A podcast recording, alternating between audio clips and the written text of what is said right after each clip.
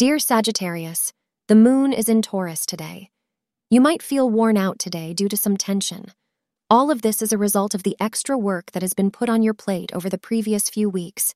Make every effort to manage your anger. Even if you are not to be blamed for the issue, strive to maintain your calm for the well-being of yourself and not get into any arguments. According to astrologers, you must try and take a little break from work and not exhaust yourself mentally and physically. Indulge yourself in leisure activities, as this will help you keep your mind at ease. Romantically, you will see that today obstacles fall out of your way and your path heads in the direction you were hoping for. Family members will come around to your point of view, and your beloved shows you how much he or she cares. Enjoy this period and build on the good rapport and trust that is being built. Thank you for being part of today's horoscope forecast. Your feedback is important for us to improve and provide better insights. If you found our show helpful, please consider rating it.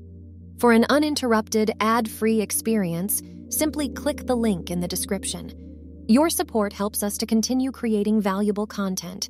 Thank you for being here, and see you tomorrow.